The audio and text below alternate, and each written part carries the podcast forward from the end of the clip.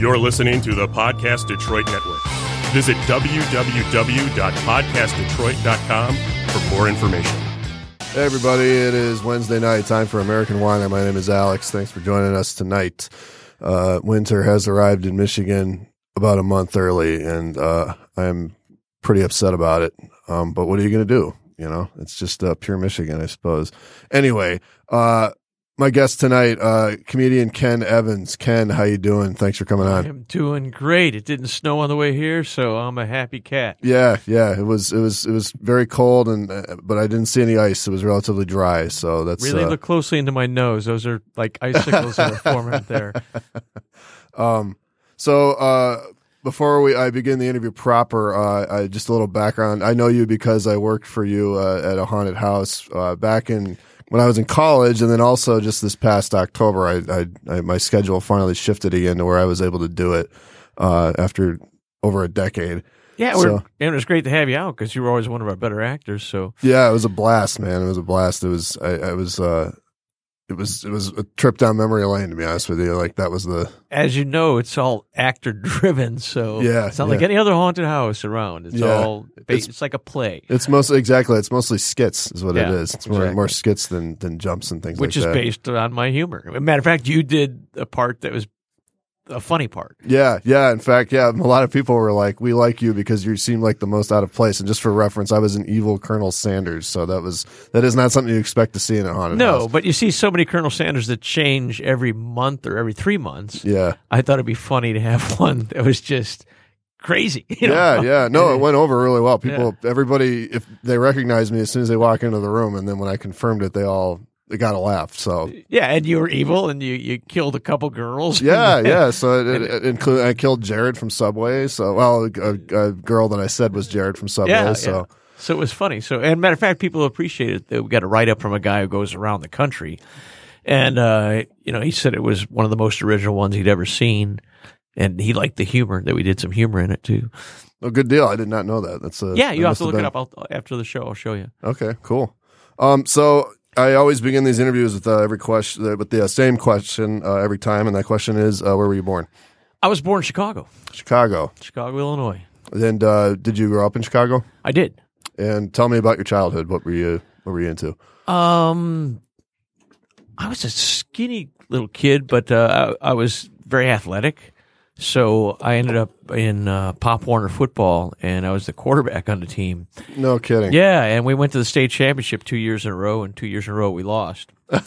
we still was- went though. I still went, yeah, I, and that was the first time I got to see kids from all over the city, um, from all different backgrounds. So that was enlightening because I came from a mostly all white suburb, all white uh, high school and stuff. Eventually, but these kids were some of the most talented athletes in the state of Illinois. Matter of fact, when some of them went on to be state champions, and they were great friends of mine um, throughout the years, and and so that was interesting, and just to mix those kids and have a great time, and you know have such a great team or a couple great teams. So Yeah. Well, what? So two questions. What What part of Chicago was it again? I was in the western suburbs, which was uh, Lyons Township. Okay.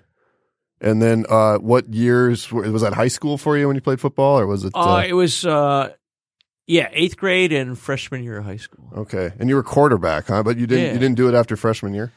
No, this wasn't in high school. It was Pop Warner. So Oh. I went out for high school football, but I was real fast. I was the fastest kid in the high school. Um, yeah, I had a couple records there, and I went. Uh, I was all state. So uh, I didn't. I went out as a wide receiver, but I was very small, hmm and uh, so then I kind of quit because I didn't really like the coach, and uh, I was also good at basketball and track. And so I went and participated in track, and then also I was on the basketball team. Okay, so you you were an athlete then. Was there any like professional ambition for that for that or? Uh, I mean, I love. I yeah, sure. Anybody wants. Everybody growing up wants to be, you know, uh, on a sports team in Chicago. Mean, that was. But I was so small. uh-huh. Uh, my parents put me in the school too early. hmm They when to give you an example, I I ran a, a, broke a record. Well, all right, sophomore year, this one kid broke the the record at high school for the 200 me- meters. He was older than me, and I was a junior. hmm So, and I ran faster than him so I should have been in his class, but my parents thought they were doing me a favor by putting me in early so I could graduate ahead of the schedule. Oh, But okay. that doesn't help out when you're an athlete. Yeah, yeah. because everybody's bigger than you. yes, Yeah. yes. And So, uh, so your parents put you in to school at the very at like kindergarten a year early. yeah, yeah. really? And And- I was right on the cusp, and they could have waited, and they decided to go with going early.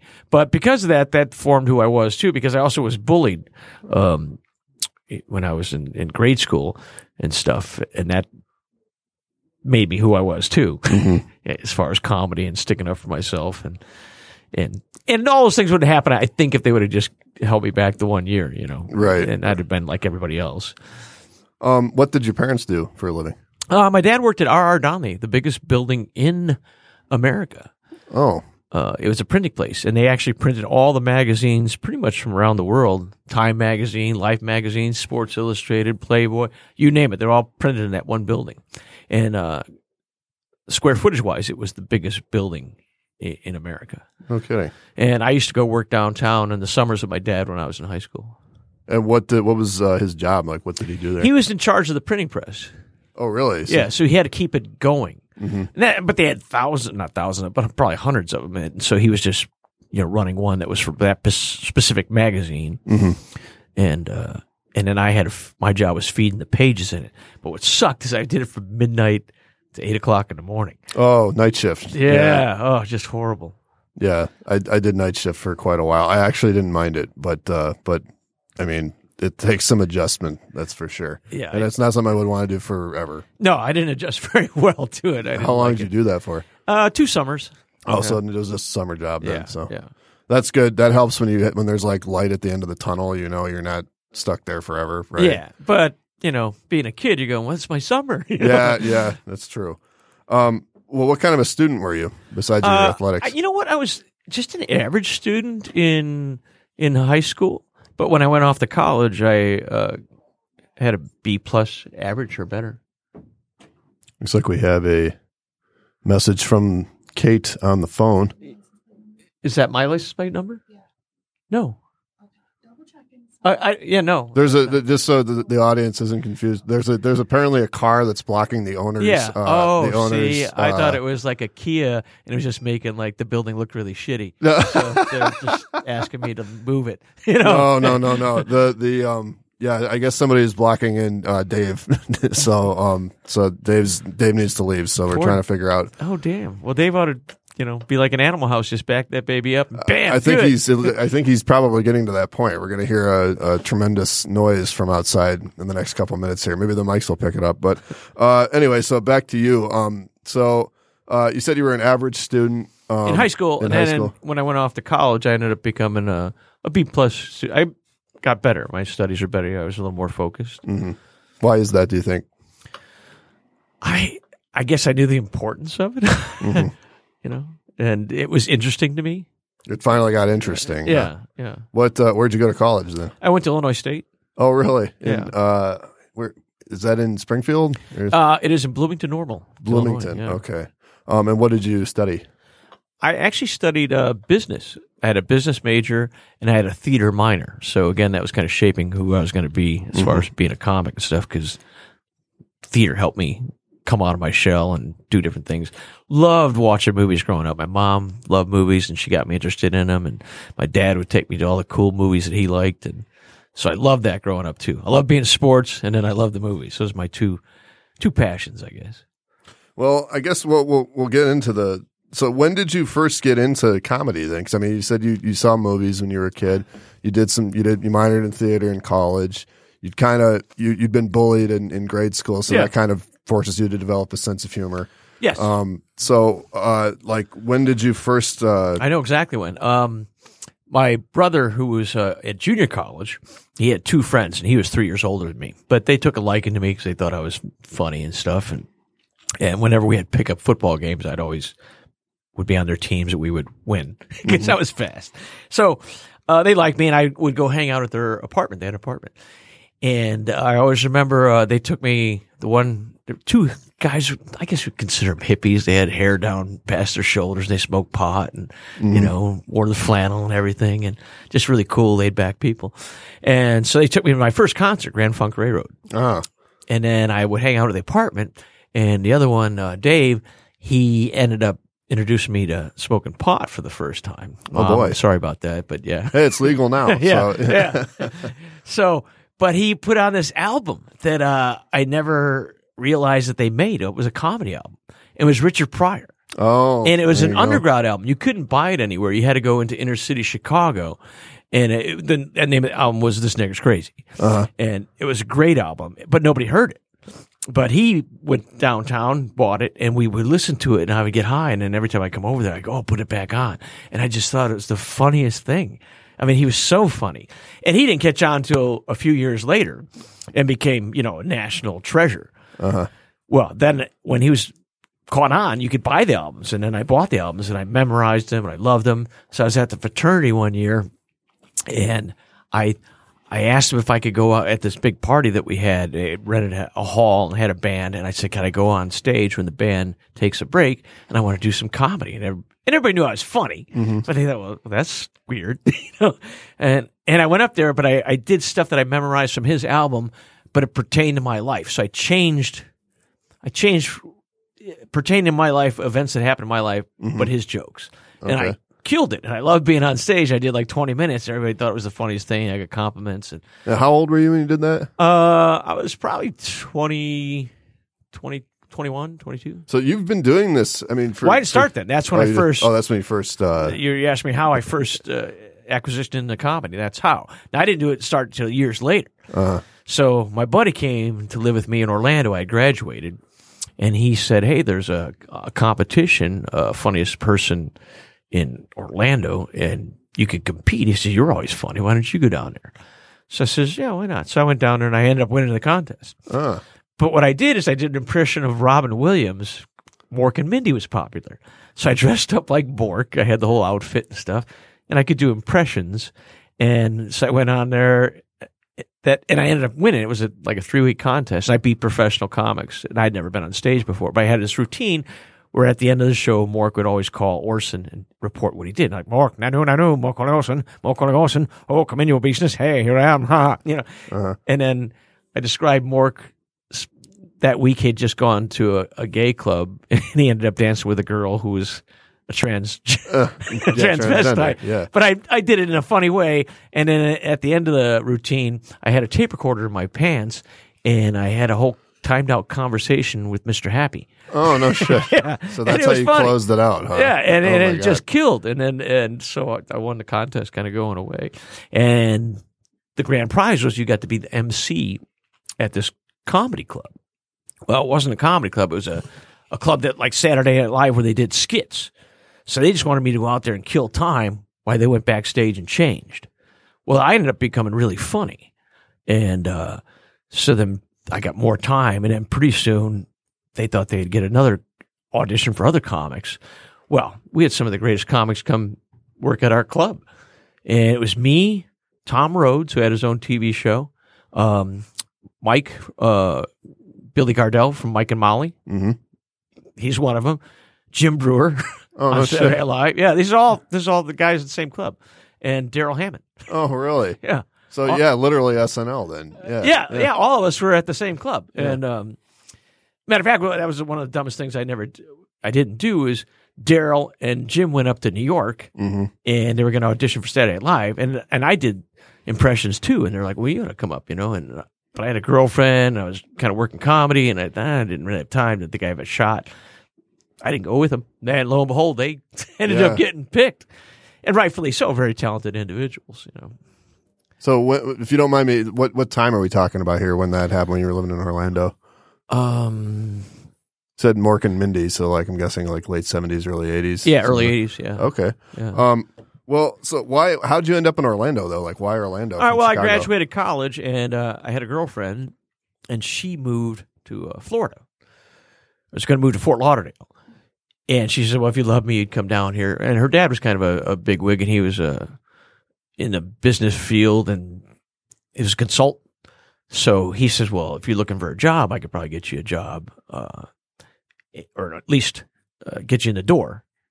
So uh, I says, "Yeah," and so he ended up getting me the sales job out of Michigan. Actually, it was a company Knape and Vogt, Uh, and they were looking for salesmen for the state of Florida. And so I went in there, and you know how, what got me the job is I was all state in track, right? Mm-hmm. And he goes, "Well," he says, "You didn't have the best grades and everything." He says, "But I see this." He says, I, "I'm truly I'm going to take you because you're you excelled in a sport that is an individual sport." really? And he That- says, "If you could do that, then he says, I know you can excel as a salesman." So it made sense to me. I thought, well, that was kind of logical. And I I ended up being salesman of the year for the company too. So I first moved there. I moved to Fort Lauderdale with my girlfriend and was living in an apartment. She ended up going back to college. Right, you know, told me to leave college Yeah, to yeah. be with her, and then she went back to the same college I was at, so it kind of pissed me off. Then she ended up dumping me, and and then I moved out of Fort Lauderdale because the company wanted me to be in the center of the state, which was Orlando. oh, okay. So it wasn't Disney World then that that drove you to Orlando. No, it was they, well, I wasn't doing comedy there either. Uh, so I, I did that, and then I won that contest. And then somebody saw me at the comedy club, and they asked me to open for um, a popular singer who did Ice Castles, the song Ice Castles, Melissa Manchester. Oh, okay, okay.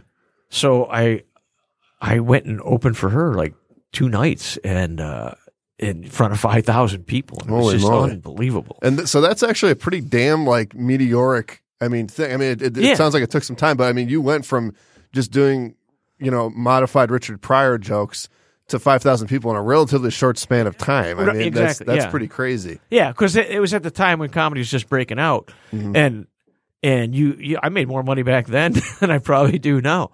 And they'd fly me out to L.A. because they're looking for feature acts and stuff at the clubs and put you up at a five star hotel, and you were treated correctly. It's changed now. There's more comics, Uh-huh. uh, but yeah, back then that was the heyday. And so yeah, opening for Melissa Manchester, that was that was pretty cool.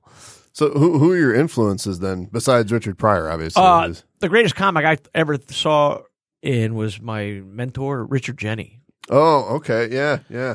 I see that too, just in your persona. Yeah, Like, you know, people yeah. tell me, uh, you know, Yeah. over the years, people say you're like a poor man's Richard Jeni, and I always take it as a compliment we were, I wouldn't have said that, but yeah, but, well, we were good, we were good friends. You haven't seen me on stage, but Mm-hmm.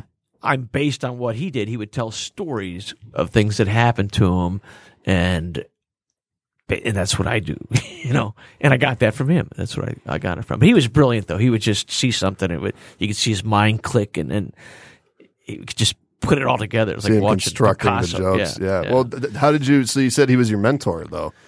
Yeah, because uh, he asked for me to work with him a lot of times. So when I was working with him, you know, we talk about comedy and stuff, and I got to watch him and How, how did you meet him? How was it? How did you? work at a comedy club. We got we got booked together, and we kind of hit it off, and which was unusual because he kind of kept to himself. I, I never knew this until after he had had uh, passed away. He uh, had schizophrenia. Now, looking back at it, I see that because he was always wary of meeting people after the show, or you know, he's very guarded unless you knew him. And I, and I did know him, and we were friends. So you know, I could call him up at night in L.A. and talk to him, and and did you know so. But he was just fantastic. So that was I thought he was the the funniest person I've ever seen. Yeah, he was. He's. I mean, I back when I because I my whole thing with comedy, like I my first the first comedy special I ever saw where I was like, oh man, this is interesting. Is uh, Mitch Hedberg when he did his Comedy Central, and so that I started watching Comedy Central. and Richard Jeni was one of the first ones I remember that yeah, I could, and he I won name. He Like, won the Emmy a couple times for best comedy special. That's how talented he was. Do you remember like when you first met him? Could you tell that story? Like how you how you guys like when We- you first we're had just- conversation? Or? We were just booked together at the club. I mean, that's how maybe people don't realize how you get booked. It's uh, you go call up an agent, you send them a tape, or they see you in person. Back then, it was mostly they saw you in person, and so they after they saw you, they go, okay, they call you back and say, we like what you did, we like to work you. And they go, when? What are your dates? And then you give them the dates you have open, and they go, can you go here for this amount of money? And you go, okay. But you don't know who you're going to work with. And there was three people in the show: an MC, a feature, and a headliner. And so I first worked with Richard. I was the MC, and uh, he was the headliner. And we just hit it off because we had the same sense of humor, and and you know, and we just it was fun. Similar kind of kindred spirits. Yeah, yeah, say. exactly. Yeah, yeah, yeah. So, um, then I, you know, he would ask to, for me to work with him again, you know, because he was the headliner, so he could do that. So, so he did when he came uh, around Florida.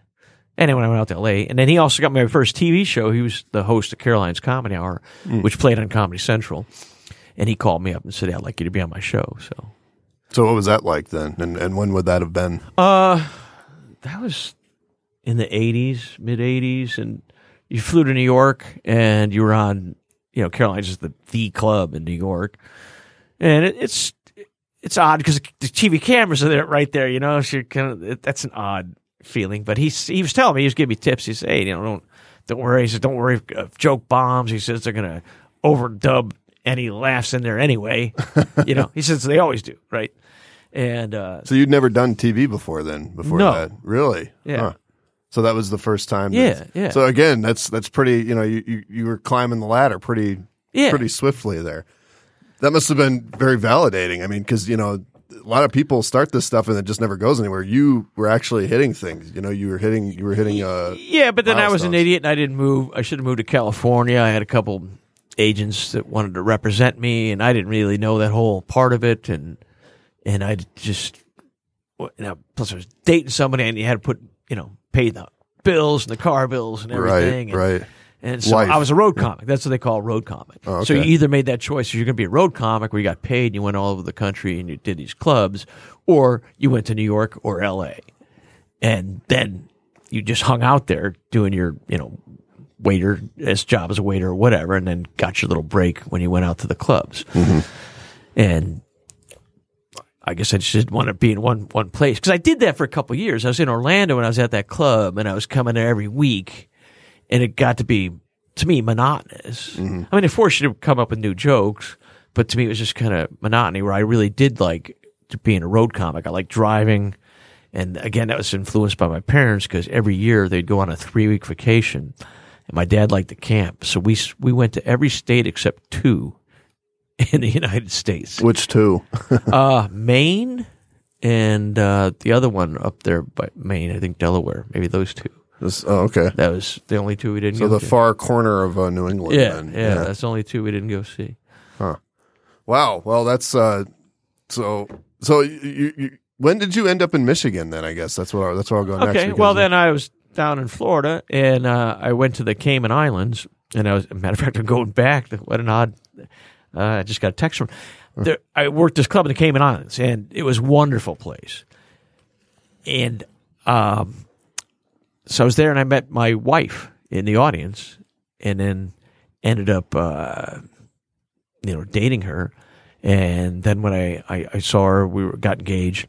Well, the Cayman Islands called me up and they said somebody had saw me again and say, "Hey, we'd like you to come here to be our entertainment director at this huge resort." And I said, "Okay." I said, "On one condition, if I can do my comedy show every weekend." And they said, "Sure." And then so I went there, was the entertainment director, and did my comedy show. And then I quit at the end of that that year. really, Yeah, we got married there, and I was gonna wanted to stay, but she couldn't get a job there, so I just came back to the states. But the lady who originally had that club just called me out of the blue two weeks ago and said, "Hey, I'm opening a club back up.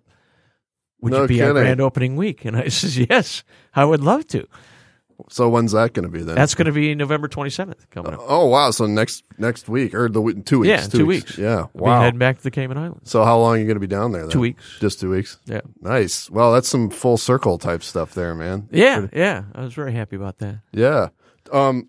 So, how how often do you work now? Like, I mean, because you're pretty busy. Like with you know, I remember when you uh, when I was doing the slaughterhouse, even you were you were gone a couple Yeah, weekends because yeah. you were traveling. So Yeah, I mean, I I used to work. I think I used to work every week out of the year, um, and then when I got married, she didn't want me on the road as much, so I I kind of quit being it, doing as much. I still did it, and then we ended up getting divorced four years ago, and that's when I had great friends up here in Michigan. They said, "Ken, come up here. You know, we'd love to have you." Plus, I was working the haunted house. He says, "That way you'll be here." He says, "I got other projects for you." And I said, "Why not?" And so I came back here. So I had to start getting back out on the road more, doing more comedy. right. Yeah. But you've been doing this for a living, then. Like this is your Yeah. job. Like for for I mean, twenty years. It sounds like something like that. Uh, yeah, more like thirty. I guess. Thirty. Wow. Yeah. I guess I, I Yeah. yeah. The eighties were thirty years Yeah. ago. Um. But uh, so you weren't living in Michigan then when uh, you were doing the slaughterhouse back when I I first No, I would come it. up here every year, um, probably in August. Mm-hmm. And at the end of August, and I'd spend all of August and September 24 7 out there fixing it up and then running it for the month of October. And how did you how did you first get involved with that? How did that come about? Uh, it was another comic, Jeff Brand, and we worked for this huge booker in uh, Charlotte, North Carolina, Heffron Talent, and he made all his money by having a, con- uh, a haunted house there in Charlotte. And we went to it; it was fantastic, and he made boatloads of money, and that's how he ended up buying the agency and became the one of the top agents in the country. he would just do it once a year, and he would make all his money. in- Yes, a in lot of money, yeah, Oh yeah. my god. Yeah. Wow. So we thought we'd open one in uh, Detroit. So we did, but it was the year of 9 11. Mm. And we called it Slaughterhouse. Well, people protested because we had the name and they thought we were making fun of. Yeah, that was like the worst timing there. yeah, like, but bad, see, bad but, but you had to get that name a year ahead of time, or at least six months ahead of time. Mm. So we had no idea. right, right. and and it was just a weird year, you know. And it was right after that 9-11 happened, while we were building it, and people didn't come out. It was a weird time in the country, and so we ended up going. Uh, we didn't make a that much money. Actually, we lost money. So then my buddy Rick, who lives in Fowlerville, where the haunted house is now, he came out to it and he liked it, and we were going bankrupt. And he says, "Well, I'll buy all this stuff from you." kind of like for half price. He's I don't know what I'll do with it, but he loved Halloween, and he always did a uh, corn maze in his in on his on his property. So he bought all the stuff, and then I was there, and I says, "Hey, why don't we open a haunted house here?" And he goes, "Yeah, I got an idea." And this was his idea. He says, "Let's take some old trailers because he own- owned a trailer park." He says, "Just gut them, design something, and put a haunted house in." And so that's what Jeff and I did. Was we designed the haunted house and put the three trailers out there in the woods. Yeah. And people came, and it was fantastic. It was creepy as hell. Yeah, I was wondering. That's a because I, I always wonder where the hell did these come from. This Yeah. is because it was kind of random just to have these. Tra- my first, uh, my first year, I was in one of those trailers. Right. That was my that was where my skit was. So. Yeah, yeah, and that was how it started. And that was that. I mean, you have to admit that was pretty creepy because the ceilings were so low. Yeah. and you didn't have any. Uh, there wasn't any rules as far as where to put the doorways, how big the doorways had to be, because it was a trailer and you didn't have to have any fire suppression or anything like that. So- Yeah, yeah. Um. So, all right, we got so much to talk about now. yeah. oh, I got a lot. Like I said, I, Um. So that's well. Where was the before we move on? Where was the slaughterhouse originally then? So because it wasn't in Fowlerville. That's where it was. Oh, it wasn't? Oh no, Yeah. originally it was in Rochester Hills. oh, okay, okay. And this guy gave us a lease for three years in an old warehouse. But once, it, after we ran the season, he was pissed about the name Slaughterhouse too. And he mm. told us to get the hell out. So he broke the lease, Oh, made us leave, and we had to tear it all down, which we just put, you know, forty thousand dollars into building the damn thing, and then Right. we had to trash it and throw it out. So well, thank God Rick came along then. Yeah, exactly. Because it's been there ever since. And Yeah, that's going yeah. on twenty years now. Yeah, and he's a godsend. And and then and then it developed from there because it was just the haunted house. Then it became a haunted field, Mm-hmm. and then it became a haunted hayride, and then it became an escape room, and now we have 82 actors out there, and it's Yeah. a lot to watch over. Yeah, it is. So, uh, so how long do you see yourself doing that then? Like, I mean, for Uh, probably just a, a few more years, I think. i it's the 16th season for me, Mm-hmm. and and there's years that I I dread doing it. yeah, And there's yeah. years that I'm really into doing it. This year's one of the years I was really into doing it because of my leg. I just wanted to get, you know, get back and do something, and uh, so it was fun. I, you know, I to me, I thought it was the best it's ever been this year. really. Yes, No kidding. I thought the acting, all the timing, you know, all the the bits and stuff I thought of and other people thought of were just spot on. You know, Mm-hmm. I thought it was just great. yeah, it was. A, it was definitely a blast, man. Yeah. Um. So, uh, so why don't you talk about your leg then? Because that was you mentioned you just had your knee replaced. Uh, Well, I, I had a I didn't know uh, I had torn my ligament being an athlete, so I tore it in a in a fraternity softball game. Well, I, I actually tore the cartilage, and then years later I was going up to dunk a ball, and and for you people out there, I'm only five nine, so. I had some hops for being a five nine white guy. I could dunk a basketball, so Uh, and I came down and, and I think I tore the ligaments, but they said I sprained my knee because now when I recently went in to get the knee replacement surgery because it was hurting so bad, he told me afterwards, he goes, I don't know when you did this, but we couldn't find your ACL. he said it was disintegrated. Yeah. They straight up couldn't find it. Yeah. That's he crazy. said it was, it was just gone. He said, You must have tore this a long time How ago." were you able to like?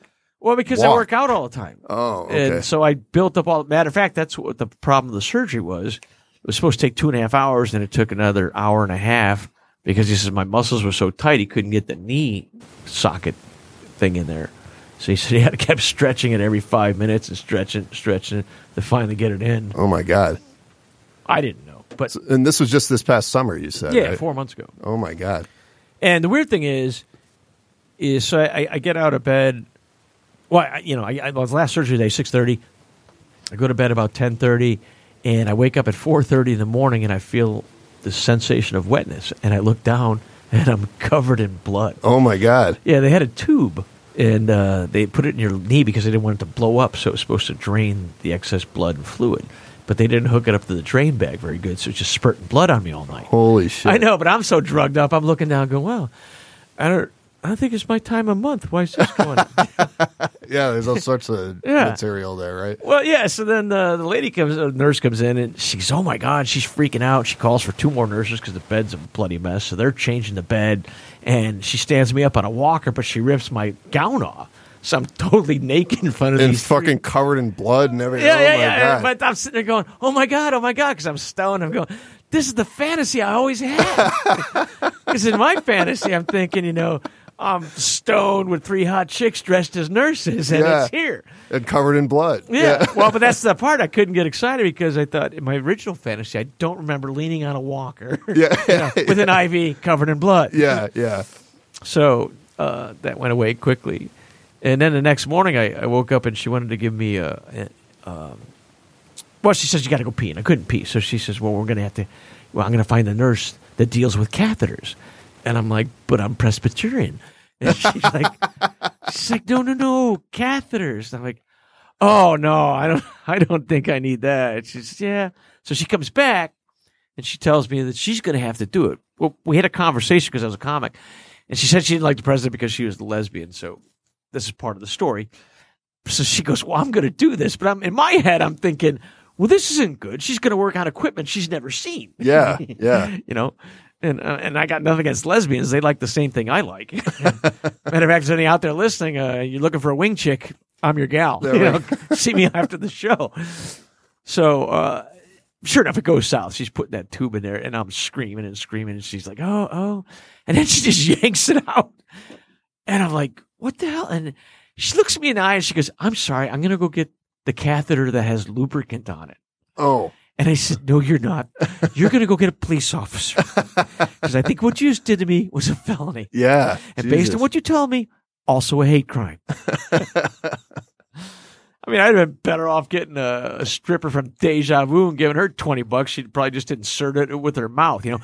yeah, yeah, and she would have been uh, more gentle too. it yeah, I wouldn't even know it was finesse. there. Yeah.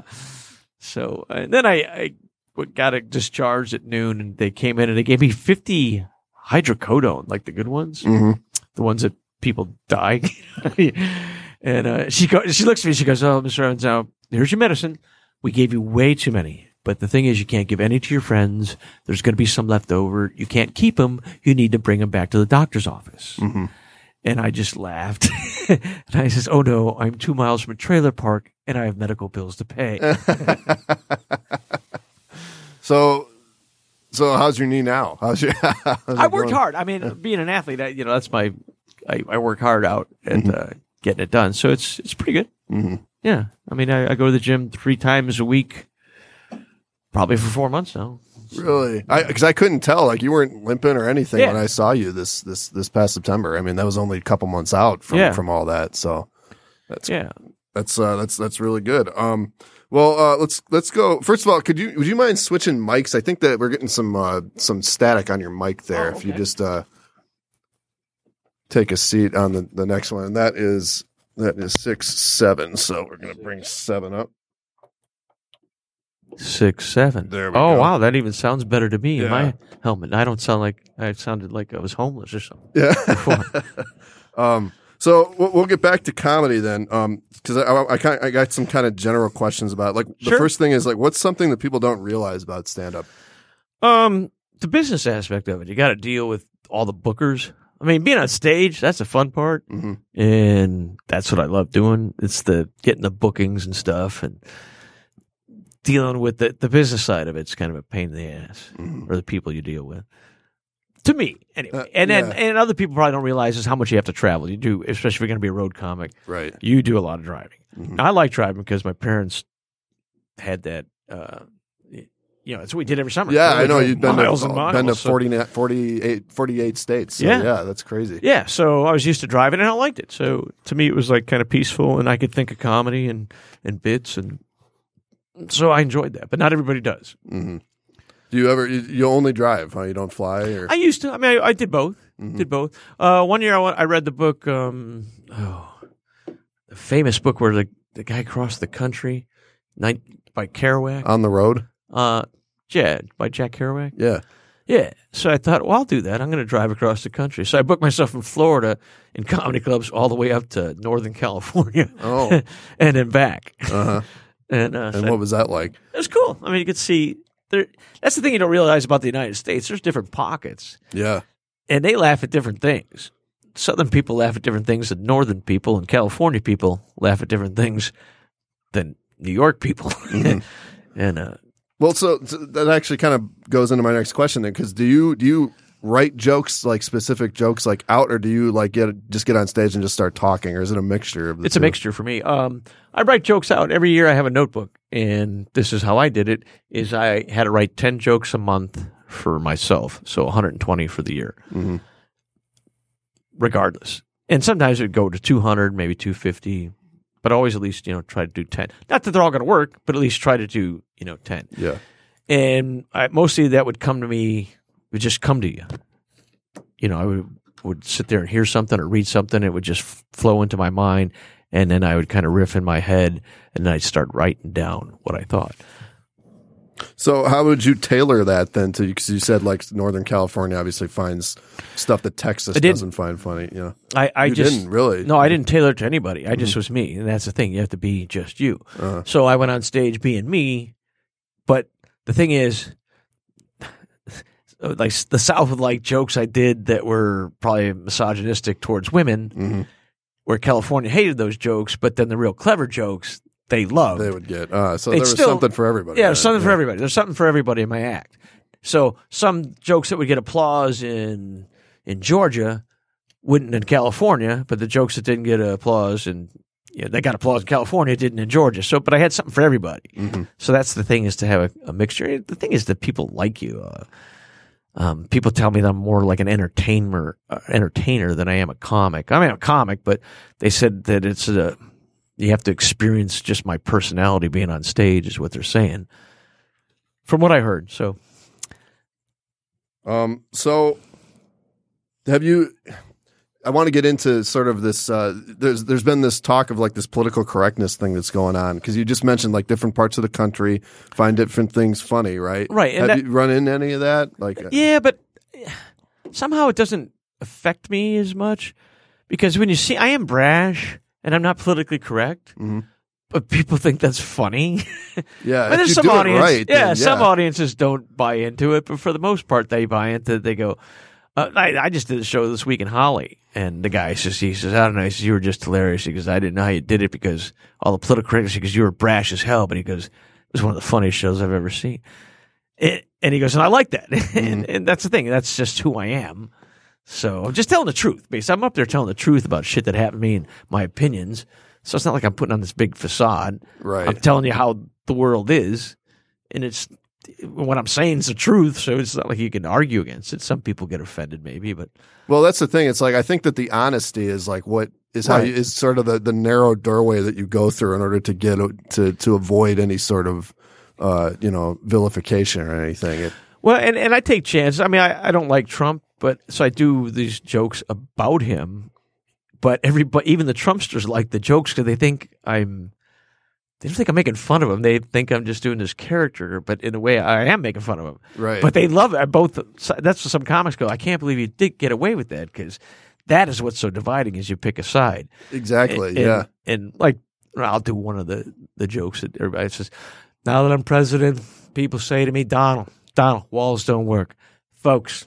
I was recently in China, China. They have a fantastic wall there, great wall, great wall. And they said, Donald, walls don't work. Folks, do you know how many illegal Mexicans are in China? Zero, folks. Zero. Walls work.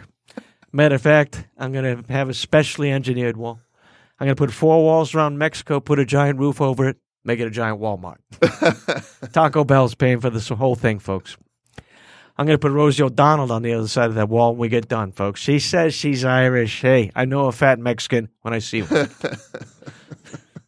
well, you first of all, how long did it take you? Because that voice is pretty accurate. So how long did it take you to get I, that down? I started doing impressions. I guess I didn't tell you that, but Yeah. I, I started doing impressions. That's how I started doing comedy. uh-huh. And, so you just kind of developed a system for yourself. Yeah, like in my head, I hear it, and I would just practice over and over the voices, and some I could do, and some I couldn't. But then Darrell Hammond came along. I was gonna say, yeah, he played and there was Trump. two yeah. of us doing impressions. Now he did impressions probably a little bit better than me, but mine were funnier. I will say that because he he would just do the impression and then throw his hands out and then get applause.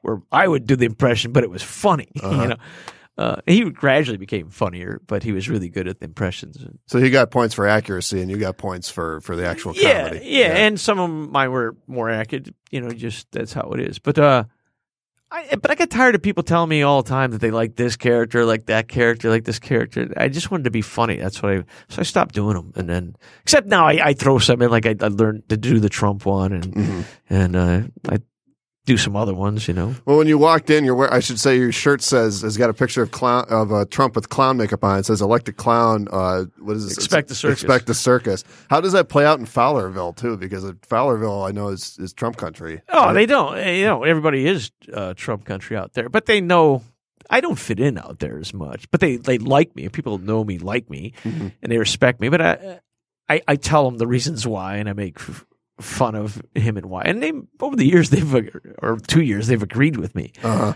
you Yeah. know, but As time goes on, right? yeah, because I point out logically what he just lies, you know, Yeah, and I'll point yeah. out the lies. That's what pisses me off. That's you know, I, I, he's done some good business things. He has some good business acumen, and but it's just the lies. Just to watch him on TV, and I go, "You're lying," you know, Yeah, and he's just sitting there. And I think that's what get pisses Americans off is because a lot of the educated people this last midterms didn't vote for him because they know he's lying. Yeah. You Well, know, it's it's an it's, su- insult. it's such a blatant thing too. Like that doctored video that came out the other week. Yeah. Like that was the first time. Like, dude, that's some dystopian shit there. And and can you imagine if we didn't have the internet and like if so- somebody had put something out like that? I mean, maybe they did and we just don't know it. You know, but uh, you know, because you can go in and you can compare the two videos side by side using. Oh the yeah, I internet, did. And you I know, did. Yeah. you know it's it's fake. But it's like if it wasn't for the internet. He could be, you know, the the, the actual dictator that everybody is, is scared of him becoming. You yeah, know? uh, well, there's stuff going on right now about uh, you know not letting Acosta in there. That's the First Amendment, yeah. you know, and uh, the other bullshit about you know you're just going to appoint this guy as a attorney general. You can't do that. It, it says in the Constitution you're, you can't have a direct. You can't be directly appointed by the president unless the Congress has vetted you. Mm-hmm. Because that's like me being president going, "Hey Timmy, you want to be my AG?" Yeah, You know, exactly. You don't know anything about this guy. You don't know if he's a business partner or anything like that. You just can't do that. And I think they're going to find that that's that's the, how the ruling's going to go. Yeah, Unless you get one of these dumbasses that you know he just put in the office uh, for Supreme Court. yeah. Well, we'll see. I mean, I think he, I think that press conference the other day was him throwing a fit because he knows that the things are going to get way more difficult now that he doesn't have both houses. So, Oh, yeah. it's going to be going to be interesting. I didn't, I don't, we don't need to spend too much I know, time I on know, him. I- Fucking I know. every I conversation I have, man, every conversation I have, fucking gravitates to the guy. It's crazy. I've known who he is since I was like since Home Alone two. You know, I Yeah, was I was like yeah. six years old when that came out, and I remember seeing him in the freaking uh, Plaza Hotel scene, and I never had any interest in him, but he just keeps becoming more prevalent. So Yeah. anyway, and you um, brought her watching that going. He probably had to take like 500 times going, Donald. This is the line. You keep lying. it's It's down the hall and to the left. I want to. it. I want to do it my way. Yeah.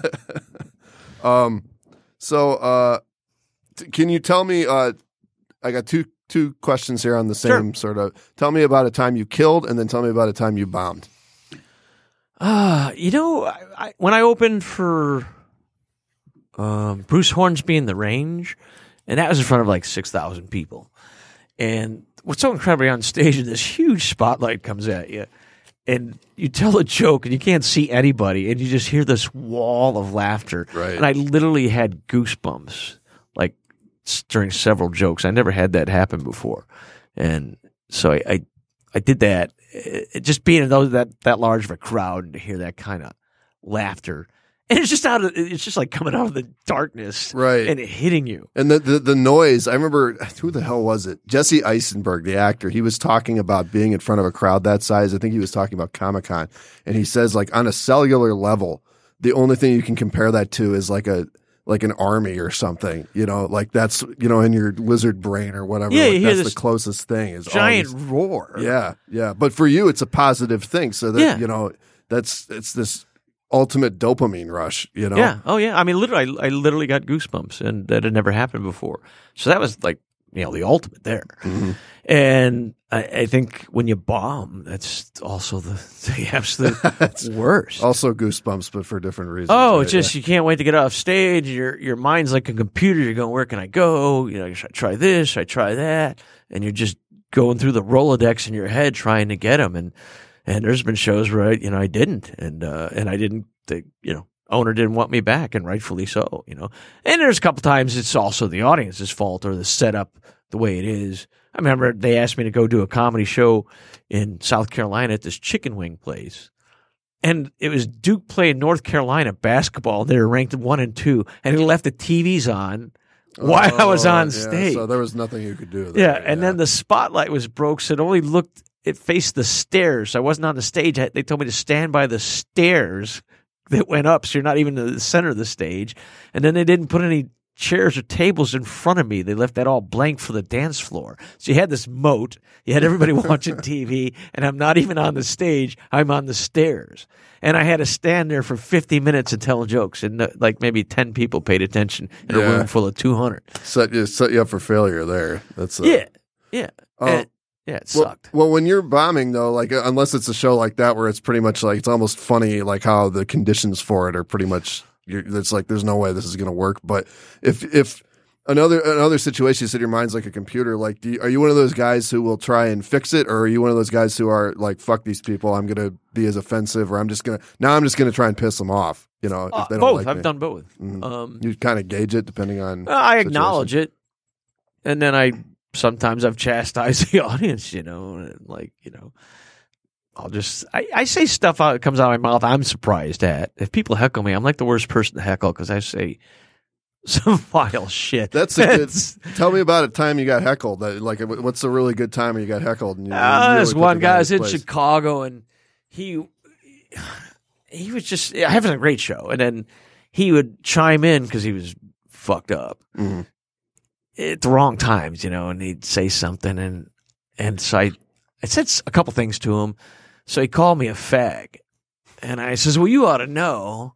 He said, "What'd you say?" I says, "You ought to know." I says, "You know, you sucked my cock before the show in the bathroom." And he stood up because what'd you say? I go, you got a little cum right here on your face. and so he came towards the stage and he took his shirt off. and he was, I'm going to kick your ass. Well, the, I work out. So I took my shirt off and I go, dude, look, I work out too. And I picked up the mic stand. I says, come on, fucker. And then, and so then these women all rushed up on stage and wanted to have a picture with me. So it kind of diluted the So all of a sudden, yeah. situation. And then they threw him out.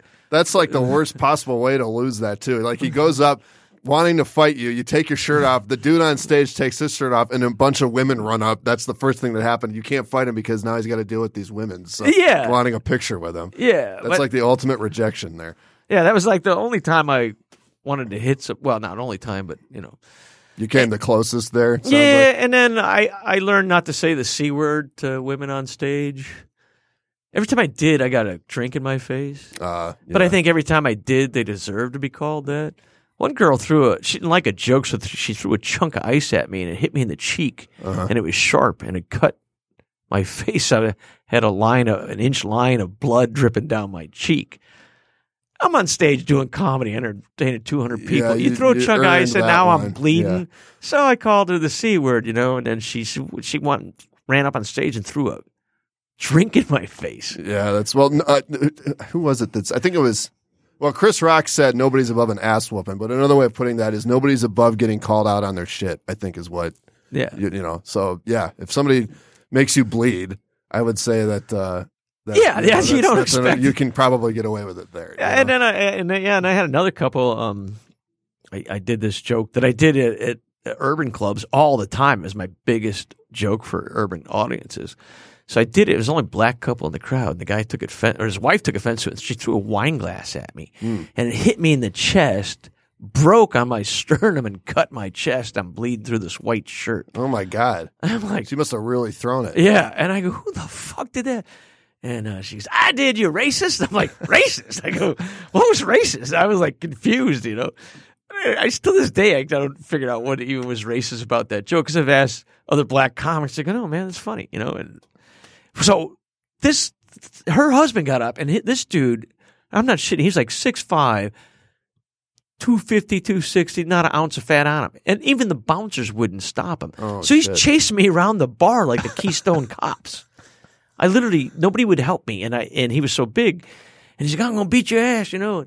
Finally, the cops got there, and I had just started the show. Oh my god. So did you have still have the mic and you're just running? No, no, I dropped the mic because Uh-huh. he was coming towards the stage. So I ran behind the bar was a square Oh, okay. uh, to the left of the I stage. pictured you like still telling jokes as you're running around the Oh no! Everybody chased. was like screaming, and nobody would do anything because this guy was so huge. And then, uh, and I kept on saying, "What did I say? What did I, go, you know what you said? You're the race." I go, "I did. I no, I don't." You know, and uh, I could do the joke for you. It's not. Uh, sure, go for it, man. Well, it's the right, internet, so- so, Yeah. So I got to hear it now. yeah, everybody out there's going, "What was the joke?" So this is true. It's based on true. I come home. I love sports. I'm watching. Uh, I turn on uh, ESPN. Uh-huh. And these kids are doing the spelling bee. And I'm like, what the hell? I This isn't the right channel. But I see the scores running down on the bottom script there. And I go, wow. And I flip it back and flip, sure enough, it's the right channel. But I'm mesmerized these, these little 11 year old kids spelling words I can't even pronounce, nor do I know what they mean. Uh-huh. And so I watched it for like a half hour and they do it every year. They still do it. It's called the Scripps National Spelling Bee and it's on ESPN of all channels, right? Yeah. Yeah, Huh. they still do it. And, um, so my joke was, I just, you know, growing up in Chicago, we didn't talk like that, nor did I know words like that. They should have had like the urban street slang spelling bee where I came from. You know, that'd be a whole different view. You could have Chris Rock as the house MC. Welcome to the urban street slang spelling bee. Tonight's first contestant from Caucasian Acres High School, little Johnny Krause. Your would be motherfucker. motherfucker. M O T H E R F U C K E R. Little cracker, please. M U T H A F U C K A. Take a seat, you dumb motherfucker. and then I got a glass soda at me. Oh my god! Yeah, and that's not even that bad. There's, No, there's no. what- In fact, it's not bad at all. That's, Yeah. that's that's funny. I could see Chris Rock telling that joke. To be yeah, honest with yeah, you. So yeah. So I don't. I still to this day I didn't understand. when why- was that? Just out of curiosity, like was that a while ago or was that? Yeah, recently? probably 15 years ago. Okay, so like early two thousands then. Well, and then afterwards, uh, you know, then the weirdest thing is the cops asked me, "This is, would you want to press charges?" I go, "How long that take?" It's probably half hour. I go, "I just started the show. I got to go back on stage." There was 200 people in there, Right. so I went back on stage, and and it brought tears to my eyes. Actually, they everybody stood up and gave me a standing ovation. Really? Yeah, So and they started, yeah. So they waited for you. They waited. Yeah, oh yeah, everybody waited, and uh, but I didn't ask them to stand up or not. They just did that. Uh huh. And then they started sending me up drinks. Well, I had so many drinks. I probably had 20 drinks on one table. They were just being nice. And I just started, I go, well, at least you didn't throw these at me. Yeah. And then I started handing them out to people in the audience. And the show went great after that. But I was razzled the whole show because that's a weird, I'm here to entertain and I get, I'm bleeding. Yeah, yeah. You know? Sounds like you've been you've you've bled for your uh, for your act a couple times. And ice to the cheek, wine glass. To the Yeah. chest, Wine, yeah. Yeah. Just, uh, Chased around the bar. So did the guy end up getting arrested then? No, was it- because I didn't press charges. They just threw him out and they Oh, left. okay. But then some people, uh, two people that worked with him said that he was like that at work. They wanted to fire him, but he's, everything was a racist thing to him. Yeah. So they were afraid of firing him because they thought he'd bring up all this racist shit. And they go, he's just that way. Everything's racist. You know, why is the chair black? You know, it's, it's just leather. You know, You know, yeah, I know what it is. You know, Well, um, hey man, we're we're we're uh, we're closing in on the hour here. no so kidding. uh, do, do, went fast. do you have yeah? Uh, do you have uh, anything you want to promote or any like social media people can find you on? Anything like that? Um, I'm on Facebook. I'm working on getting another website uh, going up, so look for that. It'd be probably KenEvansComedy.org. or Okay. like that. And we just Ken Evans at Facebook. Yeah, Ken Evans on Facebook, and I'll be playing some venues here in Michigan coming up. Uh, what what are some of them? Well, I just was in Holly Hotel. I was just in in um down in Ann Arbor. So you missed those. Uh, Well, yeah, because I, I, you're right. I've never seen you actually on stage, so it'd be cool to to, to come Yeah. out and see you. Gonna, I know you're going to be in the Cayman Islands for a couple weeks. yeah, a couple but, weeks, and then when I come back, uh, I'll be. It's on my Facebook. I put it on there. Uh, okay. But uh, yeah, I'll be doing a couple. Cl- yeah, everybody says, well, usually they go, oh, you're kind of quiet and intellectual off stage, and then you come on stage. It's like watching two different people. I'm like, yeah, I guess it. It is. That's your other alter ego. I mean, I'm both those people. That's how I got started because I always told stories about shit that happened. My friends always laughed, and they're like, "Oh man, you ought to be on stage." You know these stories, but I like telling the stories. They were based on stuff that happened to me, and uh, and if you come to the show, you know a lot of stuff is stuff that happened to me. Cool. Well, I'll check it out on Facebook and we'll uh, Yeah. we'll look for it. Um, yeah, there's a little video on there too, Okay, so you see what I'm talking about.